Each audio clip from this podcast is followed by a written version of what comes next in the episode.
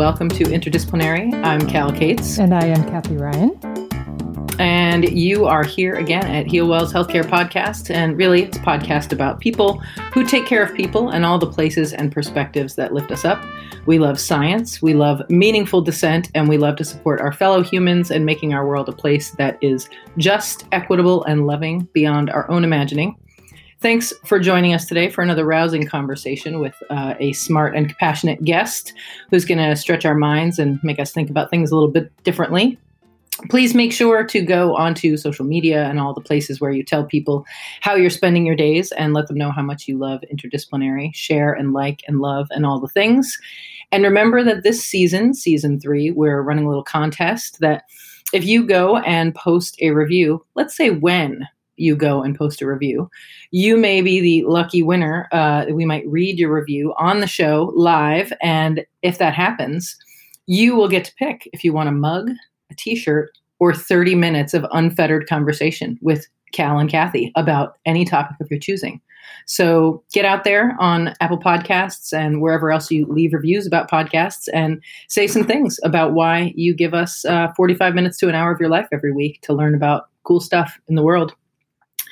So, as always, we like to start the show with a little pun. And in honor of our guest today, uh, we've got a research based pun. It was actually, um, I was quite surprised to find that uh, there are quite a few research puns. Although, you know, now that I think about it, people involved in research are kind of nerdy, and puns and nerdiness kind of go together. So maybe it's really not that strange.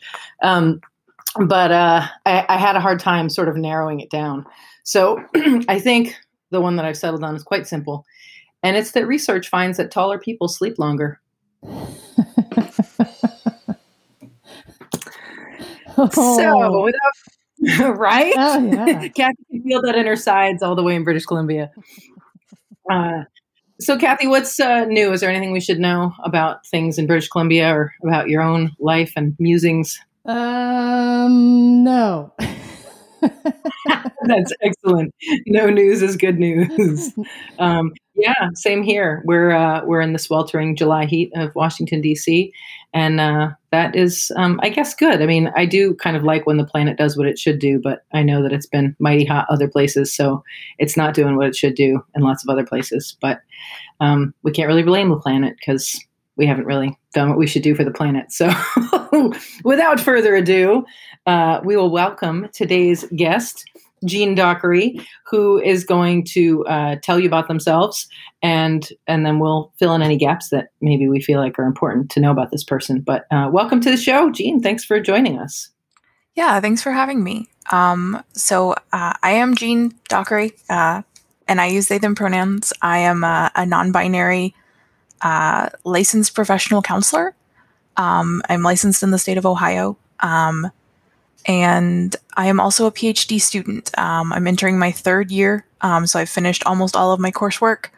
Um, and I've taken so many classes on research that they kind of all blend together now, but it's um, at least seven, nope, eight, eight graduate level uh, four credit hour classes, including quantitative and qualitative research.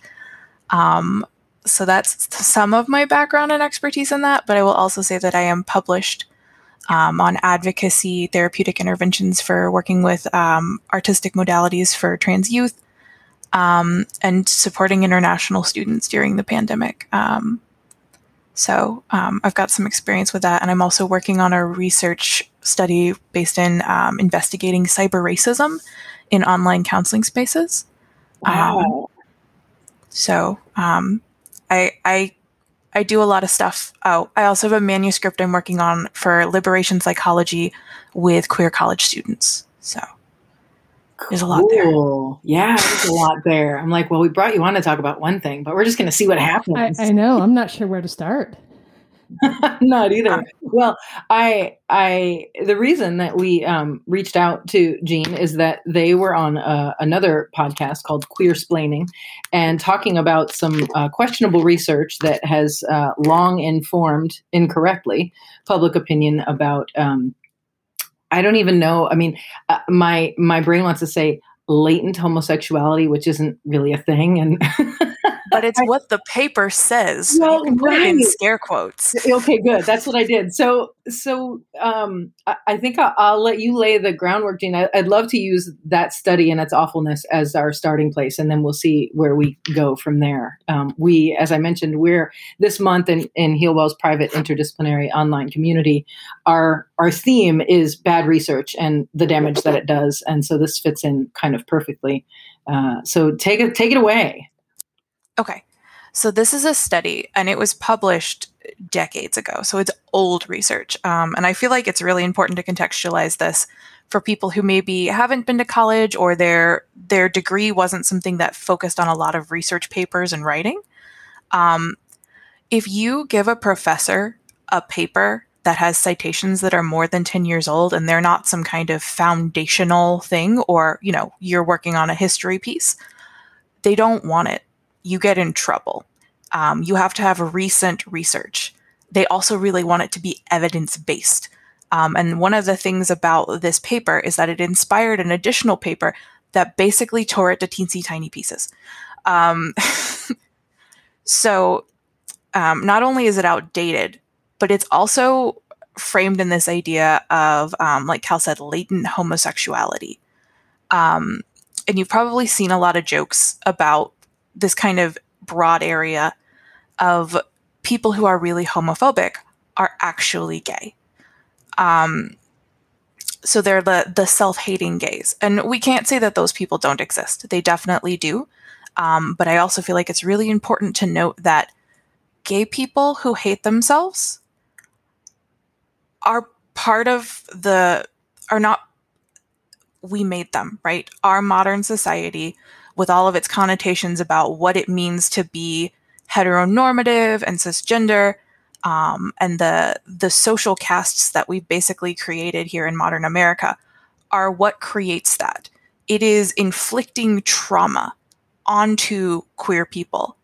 Um, so they created this system, and then they would like to blame us for being the problem. And in fact, they do it in a way that frames these incredibly homophobic folks as being part of our community so that we're hurting ourselves, that they aren't the problem, that they hold no responsibility for what they've done. Um, so this is a really toxic narrative. And not only is the research faulty, but it's something that, like, when people make that joke, when you see that meme online about it, you should push back on that. And if you want, you can link this podcast in that, or what I did with Queersplaining with Callie Wright, because um, we break it down in, in a lot of depth there. Um, I'm really proud of Callie for taking that two hour screed and putting into an actual podcast episode. Truly, a brilliant editor. It is Adams et al., and it is Is Homophobia associ- Associated with Homosexual Arousal? Um, so I don't love the word homosexual, but we're not going to give this study more than it needs. So we're going to use the words that they used because that's Perfect. who they are. Yeah. Um, so this was a psychology research department. I believe it was in Georgia. Um, and people were given partial court cre- course credit for taking for, for being part of this. So there were it was it was incentivized. Um, that's kind of a universal truth. I got a psychology degree. yeah. Um, we had to participate in like four studies a semester um, or write an additional paper for every class. And I never wrote that paper. So it had 64 people total. Um, and it divided the groups into the homophobic group, which was 35, and the control group. Yes, self-report. There Okay. was, it was an assessment, um, but it was like a self-report assessment. Okay. Um, so uh, a Likert scale, um, and that's how they judged who was homophobic and who wasn't. Wow. Um, so flaws so- begin right, and even in the recruiting and randomization process. yep. So the Wow. homophobic group 35, control 29. It's not even an even split. It's not even an even split.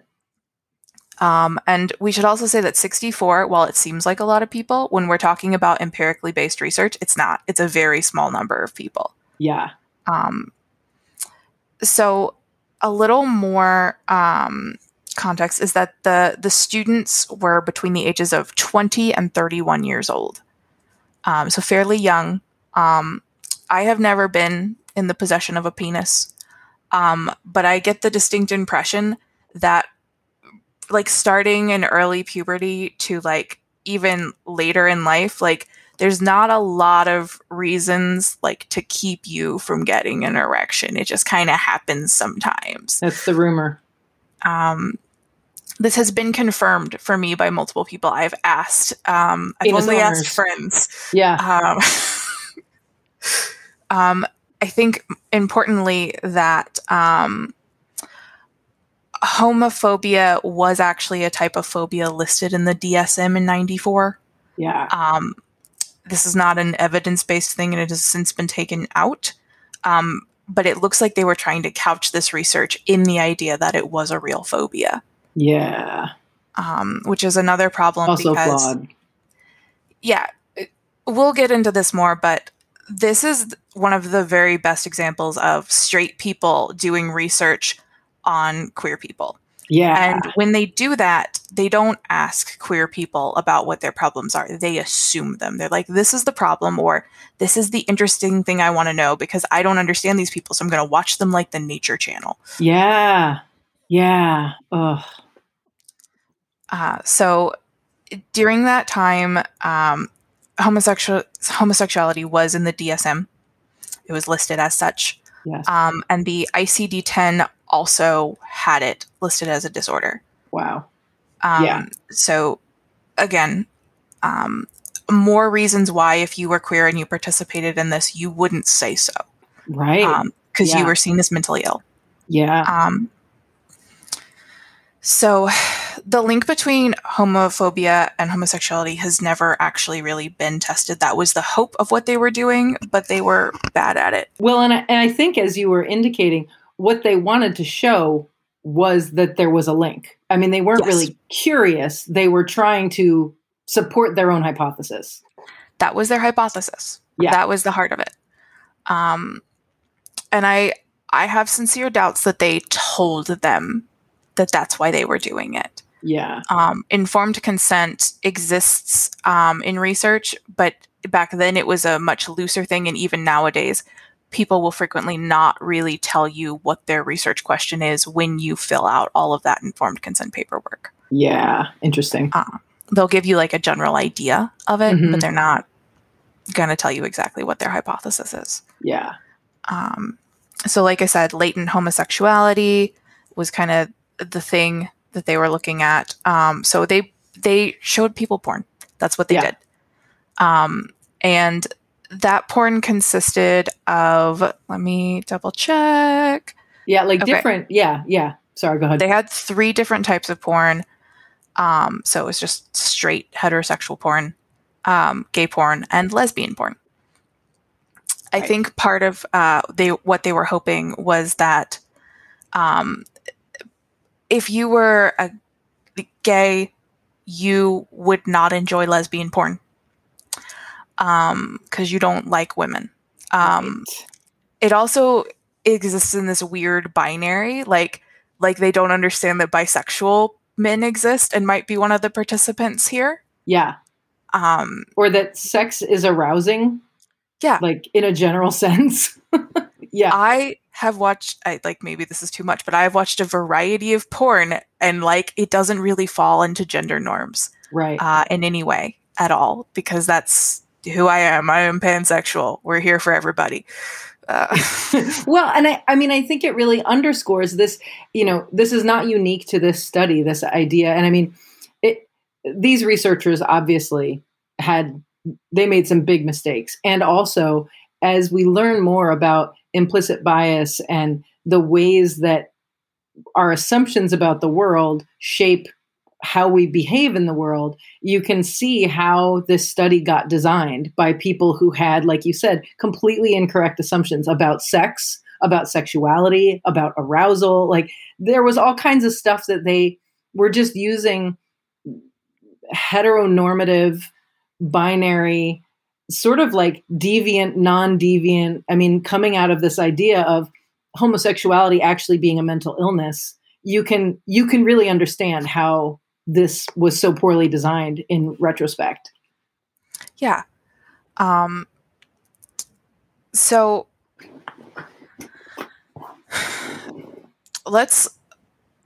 Do you have any questions yet about what I'm going over? so many, but no. I mean, I think I'm curious about. Um, yeah, how did they? How did they read the results? Which, again, to go back, not to belabor the point, but these biofeedback devices that the subjects were attaching to their own penises may or may not have been attached in the right place in the right way. So we have possibly inaccurate readings, but basically they were looking at blood flow in response to various visual stimuli. And and then just basically taking that as an indicator of whether or not these people were homosexual. Yes. Um, I I have a, a, a wonderful friend who is also a researcher, and I talked to him, and I was like, okay, so you have a penis, and you would have a general understanding of what someone between the ages of 20 and 31 who identifies as a man might do if put in the context of having to put this thing around your penis. Mm-hmm. Uh, and he was like, yes. Uh, and, and I was like, what is the likelihood that they put this around like the biggest around piece that they could find? He's like, it's incredibly it's high. Very likely. right. Especially not knowing the research question. If it has anything to do with size, I want to increase my chances. Yep. So their findings, and this is a matter of millimeters. That's so incredibly important to understand. Millimeters. Um, showed, um, to quote there, in the homophobic group, 20% showed no significance, um, 26 showed moderate, and 54% showed definite uh, I don't know how to say this word. I'm really sorry. Tumescence. Oh yeah, yeah. It's like it's like engorgement, right? Yes, it got bigger. Um, so 54 of them that happened when they were watching the homosexual video is their words um, the corresponding percentages in the non-homophobic group were um, 66% for um, modest, uh, 10% for um, uh, okay, so 66 for none, uh, 10 for modest, and 24 for definite. Um, so I want us to also think about we've got 64 people total. In the homophobic group, we have 35. What is 54% of 35? 17ish. 17ish. Yeah. Yeah. They're about. So Yeah. they have 17 people. Uh, and that is how they decided this was real. Wow. Wow. But they I mean, as a as a person who is sort of I came out around when this study was published and I already had sort of internalized this message that, you know, I, I assume is somewhat based on this the word getting out about this quote unquote study and it's fascinating to me that that is it really wasn't until I heard you on Queersplaining that I was like, oh, because I had been under this assumption myself, um, thinking, oh yeah, okay, like it, it it sort of tracks with my limited understanding of. I mean, I, I have a hard time going into the headspace of homophobia um, for understandable reasons, um, but like to to hear you talk about the study and be like, oh, this is how public opinion shifts, and this is how. I mean, and this is even before the age of like Twitter and and news via headline um, where now we even have, I mean, everyone's up in arms because Subway doesn't put tuna in their sandwiches. It's like, no, they probably cook it, it's processed, like, but the headline is no tuna found in sandwich. And I feel like this is in the same in the same boat. Yeah, science communication is a huge part of the problem when we're Yeah. talking about research, even good research. Um, I feel like there are a couple other points that are really, really important to touch on before we Please. move on. Um, no one's been able to replicate this study. It was done in 1996 and it's never Shocking. been replicated. Um, Lack of interest There- replicate it or just couldn't? Such a good question. people don't publish when they can't when it doesn't show anything articles, uh, publications don't like that. You being like, I had a hypothesis and I proved it wrong. They don't care. They don't care. Right. It's another part of the problem because we've sens- sensationalized research. yeah. Um, it also creates an issue of like if the original piece was published by some big name in the field or if this defined a scientific movement, having a study that shows that it was incorrect, Doesn't get any traction. Especially if maybe, you know, they're a big name in the field Right. and they sit on an editorial board of a research journal. yeah. No, right? no conflict there. None. Yeah, right. Exactly. Oh, wow. Fun fact, if you know that someone is on the board of the the place that you want to publish and you have the ability to like add their stuff into your study, you are going to be like more likely to succeed. So, Wow. Right. it's like when you write a paper in college, uh, I don't know if everyone has this experience, but you include a citation of something that your professor wrote just because like I mean, why not? It's there. Right. Little brown nosing. Yeah, totally. Oh man. So so yeah, so that's an important point. It hasn't been replicated uh, for reasons that we could spend the rest of the day talking, hypothesizing about. Here's here's another point that research has proven. Um, increased penile tumescence Mhm. correlates to high anxiety. Huh.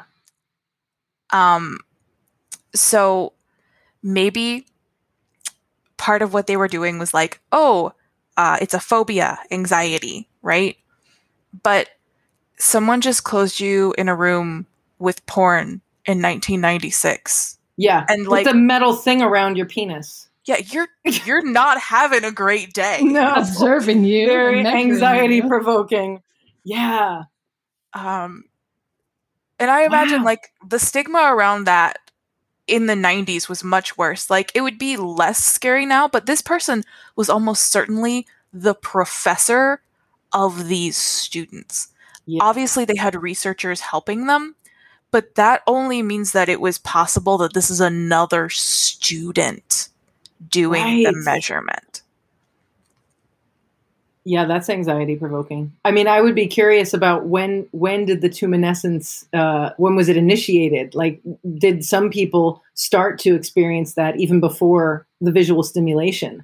Just Right. the experience of being in this room and participating in a study and all the pieces of like just the human experience of Putting the equipment that on. everything you described. Yeah, exactly.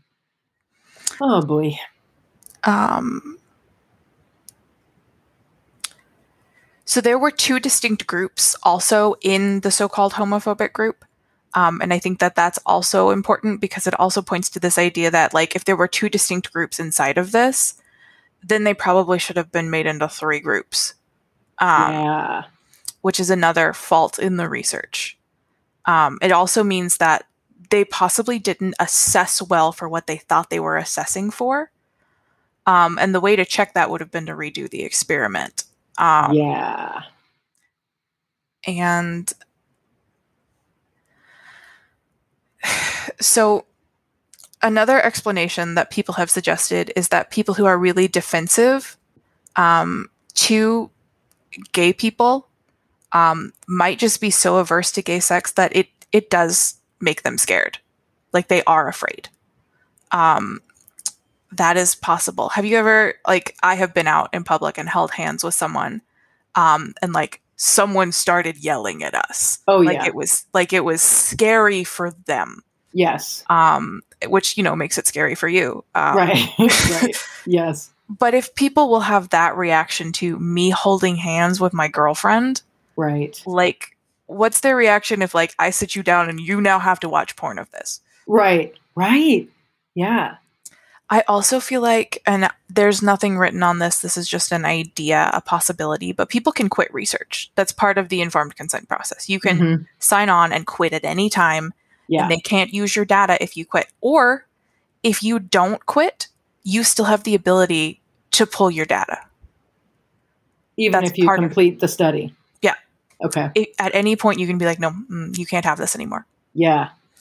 Um, so it's entirely possible that they had people sign on for the study um, and they just didn't either they quit partway through because like oh no i didn't realize there would be porn watching Yeah, yeah. or um or like they they went through it and they decided like i this makes me deeply uncomfortable i don't want to be included in this Uh-huh. um And there's no that's there's no that's not included in the discussion of the paper. right Yeah. and we touched on this already the the binary view of sexuality and gender right Yeah. they didn't ask if these people were men they this is a person who i see as a man who was assigned male at birth Yeah. has a penis yep. here we go You're in. uh yep and again like none of them reported being queer in any way but it's entirely possible that some of them were bisexual Right. um and having lesbian porn there to try to correct for that Wow. Just mind-blowingly bad. if you look at like the Pornhub year in review things, which are always very interesting but slightly terrifying, Yeah. um, you'll find that a lot of women watch gay porn. That's Yeah. it's arousing for them. They enjoy Uh-huh. that. Um, so again, it's this weird idea that like it the gender of what you're watching matters, and for some people, maybe it does. Right. right? I don't want to discredit those people or invalidate those people, but porn's kind of porn uh, Yeah. for a lot of people. Yeah. Well, and I, I feel like, eh, you know, increased blood flow is such a non-specific thing to measure Mhm. that because there are so many things that as a human we would physiologically respond with an increase in blood flow to all kinds of places and to to decide that oh that's what this is. Um it, it, again it's just another like serious flaw. But again in at that time people go oh well i mean here we go. So what were their conclusions? What did they say they thought they found? Um, they this has been presented um, in a lot of different ways, but in their own paper, they say, in our opinion, negative attitudes and cognitions toward homosexuality are probably not sufficient to warrant the label of homophobia. interesting. Um, so they endorsed this idea that there was a correlation, yeah but even in their own research, they undercut it. Even in their own publication, they were like, I mean, maybe not shrug. Yeah, right. And so did they I know often at the end of a paper it'll say sort of implications for future research. Did they have any suggestions about like where to go from here? I I do not know.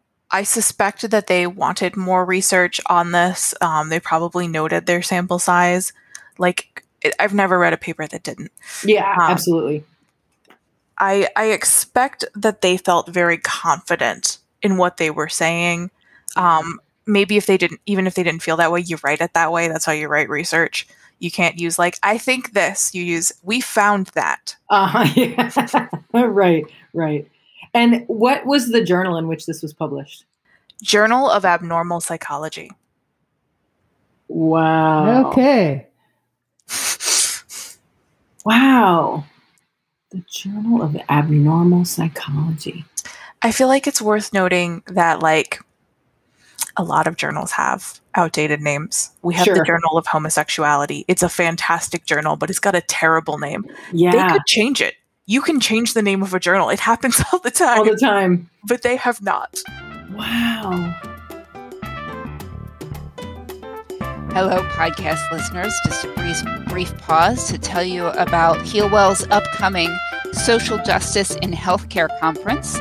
Just Care Social Justice in Healthcare is a two day virtual conference that will take place October 9th and 10th of this year.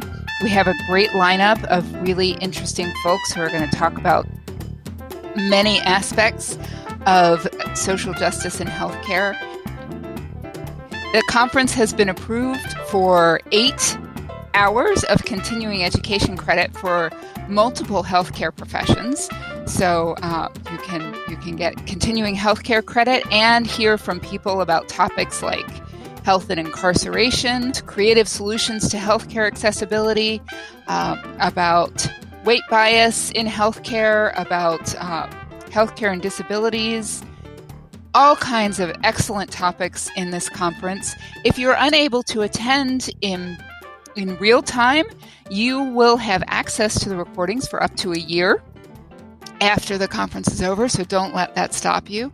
And in addition to the two days of quality content and amazing discussions, your conference fee includes a one year membership to HealWell's online interdisciplinary community so you can continue these conversations and even start new ones.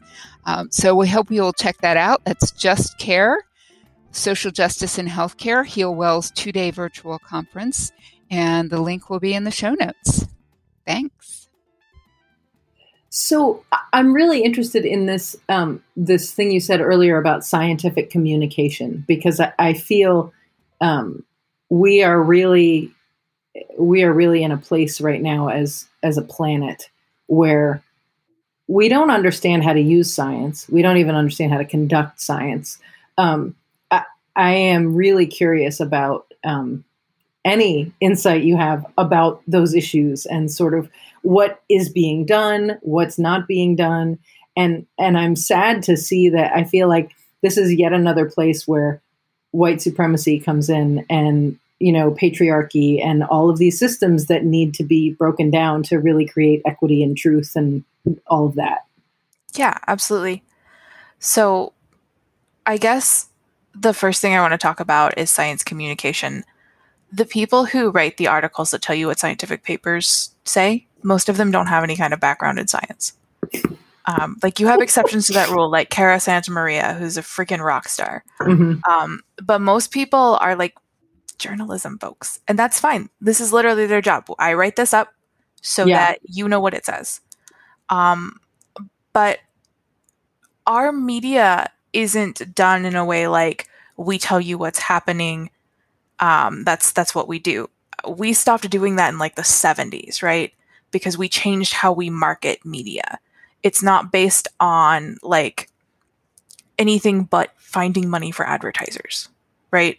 So they are incentivized to make things sensational and exciting so that you will click on it or you will watch their show and their sponsors can get more money. Um, this is not a system everywhere, right? America didn't have to do this. We chose to do this. Right. Um, it's like with the BBC, and even the BBC has issues about this, but like it's about um, getting people to watch or getting people to read. Um, and the best way to do that is to to put it in the title that it's something interesting. Also, the people who write the studies, uh, the people who write the the write up for the research, are not the people who name the article. Mm-hmm. They are different people, and you will frequently see things like somebody saying you shouldn't say this in the research article of like this is not what this means, but that's what the title was. Um, which is also deeply alarming um, because these are marketing people naming this or editors naming this. And again, yeah. the incentives are there.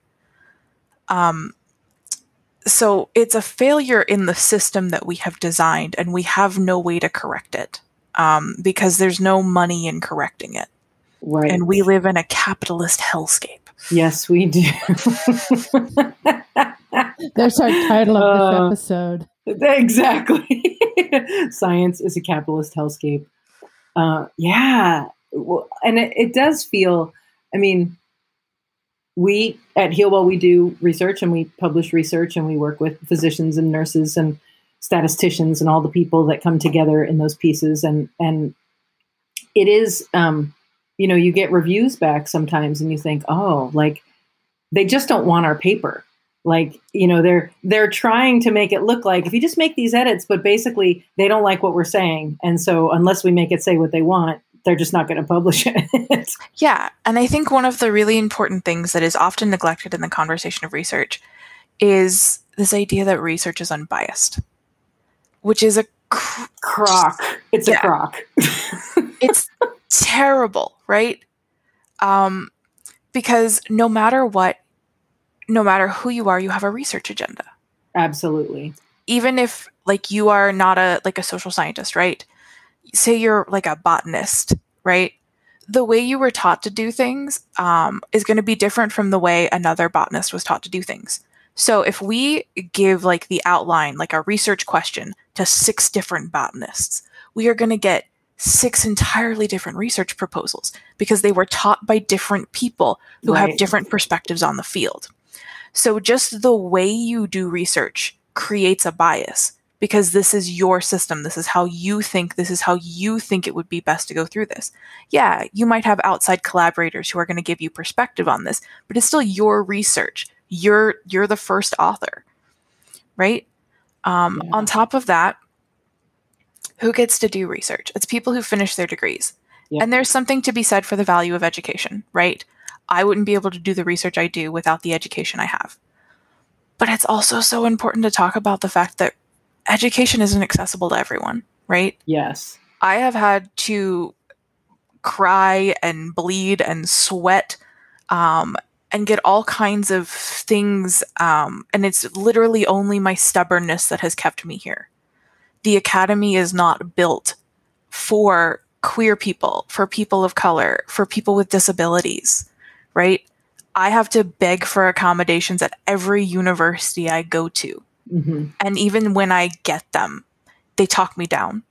Like my doctor is like double time. I get time and a half because they're afraid to ask for provisions from professors.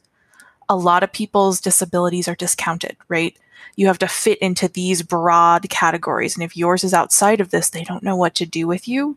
And frequently they will turn you away. Um, the process for getting accommodations is really, really hard. And a lot of universities have really, really bad systems.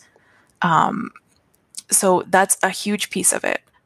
Um, but another part is like, you got to find a university that is willing to take you. Um, and with my CV, there's universities that are going to be afraid of me. It's a real true fact. I I study queer people. My research is queer. Um, and I've got a lot of things to say on it that mainstream people aren't going to like. And this is a, a barrier that comes up everywhere, right? Yeah. I'm in counseling, so I've got a better in than most people do because we we value things like that more than other professions. Um, but I want like, do you know what the dropout rate in PhD programs is? It's huge. I bet. Um, almost, it's so incredibly rare for an entire cohort to graduate. Oh wow. Um, And if the entire cohort graduates, also think about the fact that usually there's like between six and 10 of them, depending on the program, right? Um, there are higher numbers, but at least in my profession, if you have higher numbers than that, we frequently like, we're wary of your program, right? Because how is everybody going to get the individualized attention they need? Yeah. um, maybe if your program has like 12 professors, you can handle a, a cohort of 24. But in counseling, we usually have like six to eight professors in a department. Yeah. Um, so it it gets really complicated really quickly, and I don't think a lot of people understand that because they didn't want to be academics, right? And God bless those people because it's terrible. Uh, I I am I am here because I love it because people can't push me out. Um, but there are also days where I'm like, it's not worth it. Where I hit this barrier. I have had so many people tell me that my research is niche. Um, that it is not where people need to know things. That if I want to be respected in the field, I can't focus on queer research. That's not what people need. I've also gone to people who are very experienced in the field, right? People who have been doing research into things like group work since before I was born, right? And I'm like, I would like to do research on group work with queer people. And they're like, I don't really feel comfortable with that. And I'm just like, I understand a little bit, right? But one, like, what? and two, you've been doing research in this area like i said before i since before i was born you are imminent you are an expert how different do you think queer people are from like regular people with For regular people. totally. Yes. Well, and how expert Uh, can you be if you're only studying a percentage of the population? Right. And here's the thing. Like I I by no means feel like I could call myself an expert in like the queer experience. I probably could, but I'm also very scared of the term expert uh, because uh, why wouldn't you be? Um, but with with their powers and my powers combined, like we could do something beautiful, but they're afraid. And I don't know if this comes from a place of like being worried about not serving the community well or if this is something that like they're so uncomfortable with the idea of queerness that they can't even bring themselves to research it. Yeah, and that's what I mean in the broader landscape of those who are considered um, the leaders, let's say, in psychological research. If they're afraid to allow or support, let's say, their PhD students in exploring the broader landscape of humanness and all the way that we present, how can they be the leader in the field if they're if they're having such a tight or narrow scope? Yeah. And it's a, a constant issue. I know a lot of queer and trans PhD students. We network, we're a community, right? Um, and we there's no one who's not come against up against this wall of like, I don't know if people are ready for that, or I don't want to be a part of that. Um, and I don't I can't really understand why people are so afraid of us because like we're just really neat people. Like you should love us. We're great. Um, but it's something that I keep running into. Yeah. Um, I've heard so many horror stories about like creating a piece specifically for a journal because it really fits in everything that that journal's been been doing. Um, but they will say it's too niche, right? Like this only focuses on queer people. And it's like, yeah, the other stuff you do only focuses on straight people. Yeah. That doesn't seem to be a problem. we've we've somehow become this minority in a way that I find really alarming because they act like we're incredibly rare. Yeah. Um, and that's less and less true every single day. Um, and like the generations that are coming up as someone who does therapy primarily with queer youth, they we're the gayest we've ever been. yeah. Yeah. Well, and I feel like, I mean, and I will look forward to you being like, wow, that's not actually right at all. But my sense is that it's never, we've never actually been as binary as it's been imagined. And that what's happening is people are just finding space to be what and who they are. And it's hopefully going to continue to become safer and safer to be that.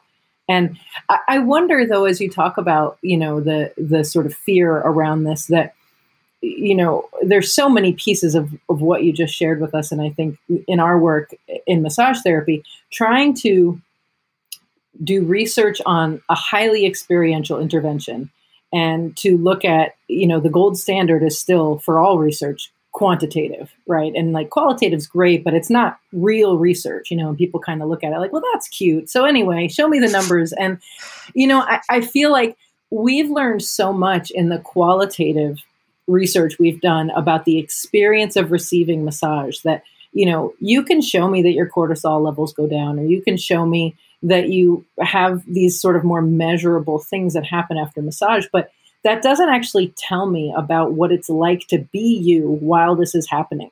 And i i feel like it's going to be such a huge paradigm shift for our society to care about that and to really make that something that informs the way we care for each other and the way we understand what it means to be a human.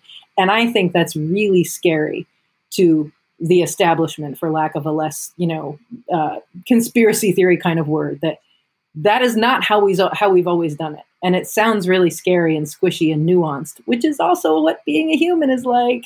yeah. yeah, there's this very toxic idea that qualitative research isn't real research. Um, and as someone who's like a mixed methods researcher, I hate that with my whole heart. Um, being quantitative limits the questions you can ask and the answers you can get.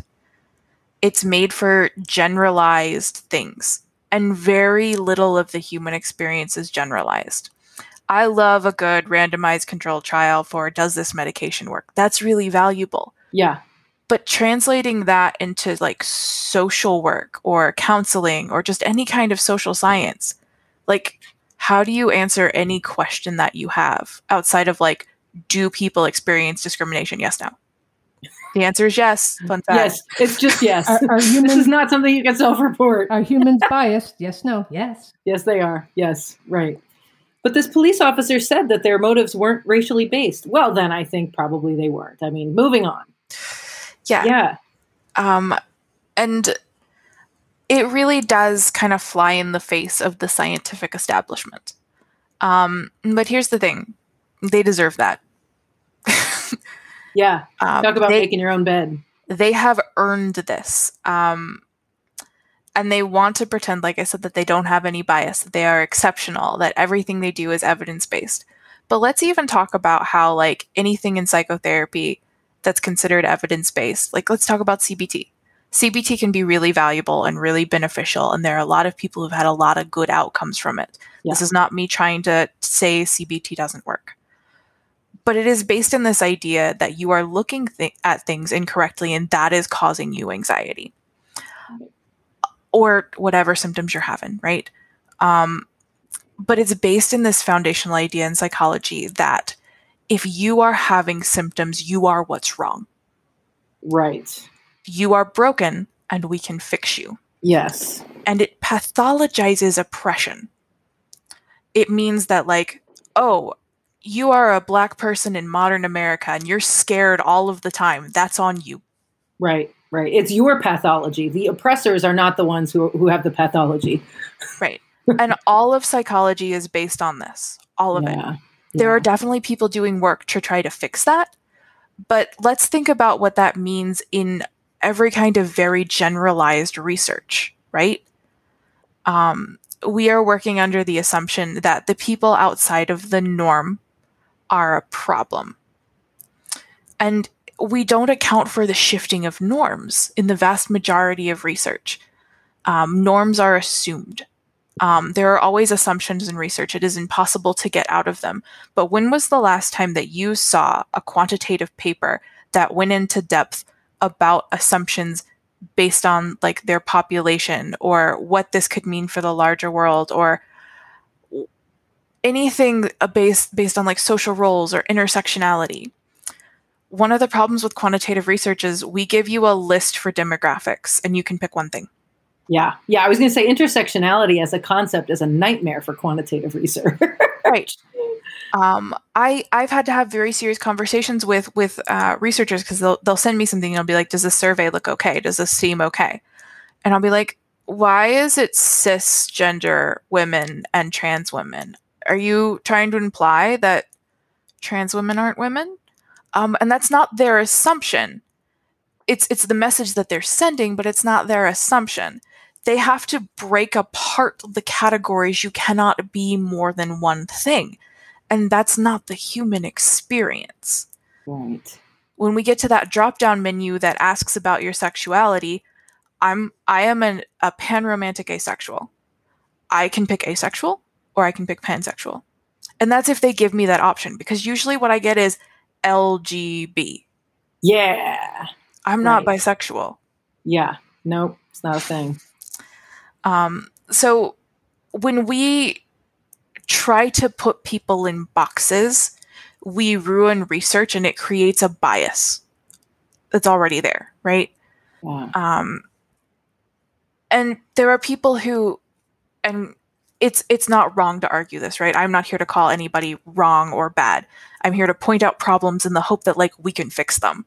Um, and finding problems is a lot easier than finding solutions. Um, there's a lot of people who want like people who are generally queer, maybe they're pan, maybe they're asexual, maybe wh- whatever, to mark the bi. Um, because you know, if you're asexual and you don't experience sexual attraction, that's a very linear view of asexuality, and I'm not endorsing it. But like, you're just as sexually attracted to men as you are women. Right. right. Right. Um, and I think that that can be valuable, and that it's important to add numbers, right? Yeah. Because if we're doing this in a quantitative in a quantitative way, existing is important, and being able to quantify how many of us that there are can be really valuable. But again, we're endorsing this idea that we have to limit ourselves, and we shouldn't ever have to do that. I don't want to be broken down into bite sized pieces that you can swallow. That's not why I exist in this world. I am not your acceptable, agreeable gay. Right, right.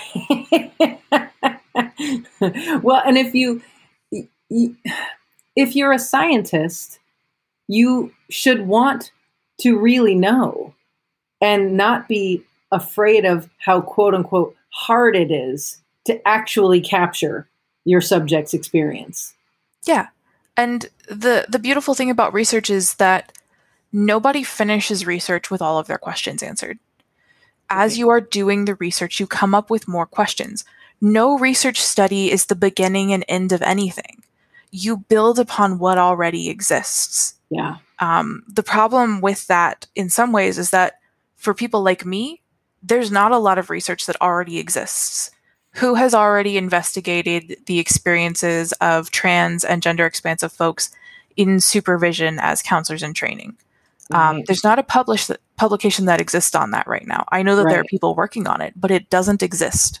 Yeah. Um, so I come to people with these ideas, and they're like, "Okay, but you got to have a good foundation." And I'm like, "I have to I'm building build the foundation.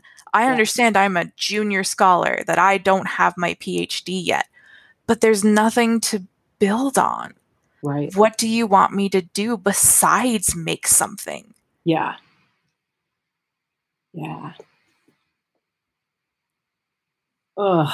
Now, maybe this is getting off topic, but I feel like it probably isn't. Um, I'm a tangent person. Go for it. What What can you say about paywalls? Besides that they suck. Oh God! Um, because I feel like if you want to look at like patriarchy in in science, paywalls are you know, and the idea that advanced education is the only way to be able to participate. I feel like as a person who my research participation is actually enabled by people who have advanced education. And I, as a person with a bachelor's degree in English literature, am able to participate and, and write research uh, papers.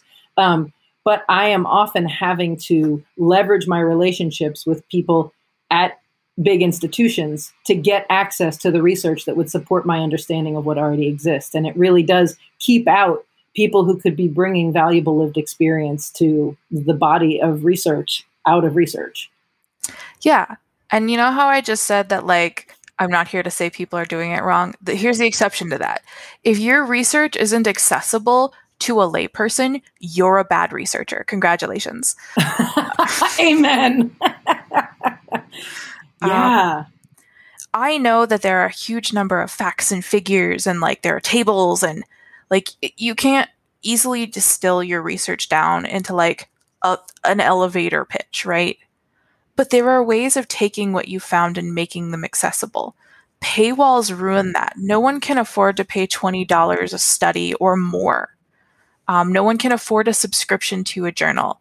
And the places that do pay for that are always universities. right. Your local library doesn't have access to to whatever like psychological database I dive into every time I want to write a paper. Yeah. Yeah. Cause you never want to see one study. You know, yeah. like you go and see one and you're like, oh, but I need to see this other one and this other one. And then you're like, oh, I guess I'm stuck because I don't I don't have 300 bucks to buy all these studies. And yeah. Yeah. A research paper cannot be written on a single study. It's literally impossible. And no research can be couched in a single study. Um, there are always outside factors. Um, and paywalls make it inaccessible to anybody who doesn't have money. Yeah. Um, and that's like the majority of people. If you look at the prices for academic work, um, and more bafflingly, the researchers don't make that money. No, I was going to say, right, because the study is paid for. The researchers aren't collecting royalties. Like this is all fat for the universities and the wherever that money goes. It doesn't go to the people who did the work. Right. And a lot of the time, the research has federal funding or some kind of public funding, right. but we can't access any of that. Yeah, even though we sort of paid for it. We definitely paid for it. right. Uh, but we can't access it. It's it's like we pay this subscription, but like we have to pay additional money yeah. to get the results. It's like yeah. how drug companies eh, make us pay for things even though we're already funding things. Um, yeah. And there's a lot of problems with the system in that way, especially because funding frequently is afraid of minority groups. If you want things based in like working with minority groups, you have to ask for people who are like doing that research and there's a very limited number of groups that are willing to fund that. In fact, there are groups that are actively funding anti-diversity efforts. Um, right. and we see these in like literally SPLC registered hate groups. Um, they're the people who are putting forward like the anti-trans legislation, who are trying to keep me and my clients from existing in in society. Yes. Um, and they couch that in research and they pay for it. Um, and everybody's, and then they want to talk about how research is unbiased, right? So we see this cycle as it per- perpetuates all of the harm that exists. Um, there's open access journals, but they also cost a stupid amount of money to publish in. If I wanted to publish something in an open access journal, I would have to have like $2,000. Right. I am a PhD student. I have $2,000 for exactly nothing. right, right. Which so, also oh, means that only established academics can do it. Or it has to be something that's figured into the grant funding. And who's going to give you an additional $2,000 for that? Right. Yeah so I want to make sure that we. So um, SPLC is the Southern Poverty Law Center, and um, if you don't know about them already, you should definitely look them up because they do incredible work to try to stem the flow and tide of hatred and uh, such in our country, uh, in the United States. That is, I don't, I don't know if you guys have an equivalent, uh, Kathy, in Canada, but um, I'm sure you have no shortage of hate yeah. We have we have um, no shortage of hate that's for sure but yeah.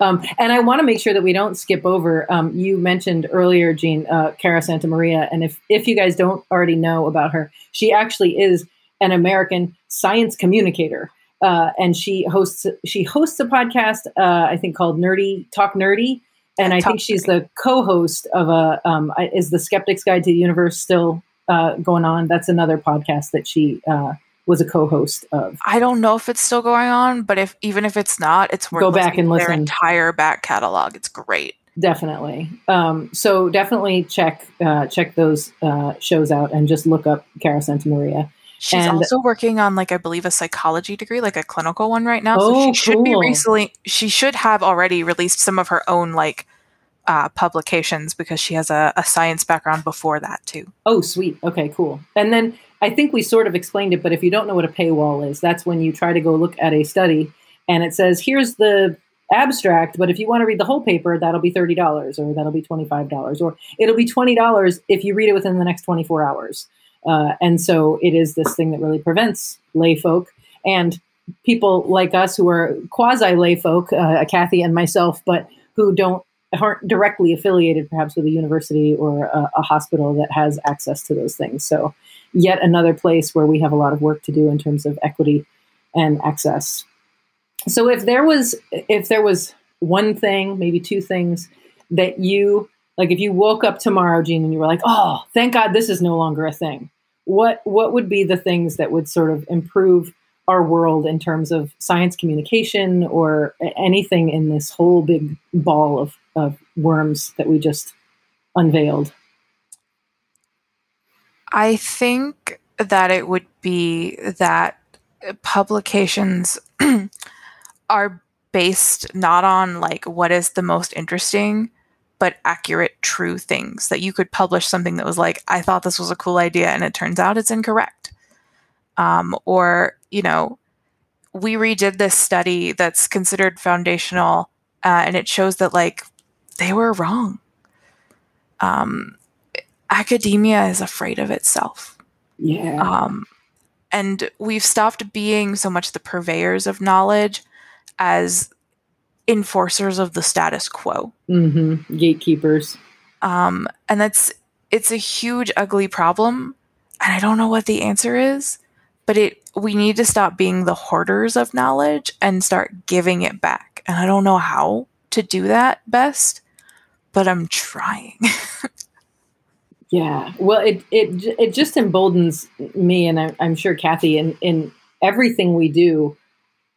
I hope that our listeners are excited about this, but it comes back to racism and white supremacy and the systems that are so solidly established and embedded in our society that to change this we have to change that and to change that we have to change ourselves and so you know we we need to do things on a policy level but there's so much individual work and surrender and like retooling that has to happen in each of our hearts and minds to be able to notice when the status quo is being upheld and to be able to say and do things to shift that and to make that idea of like the the tectonic plates of our structures constantly shift so that people can stop believing that it's solid um, and how many of us have to keep doing that to to get to a place where we can we can do what you just described i mean the idea that we could publish research that didn't show a thing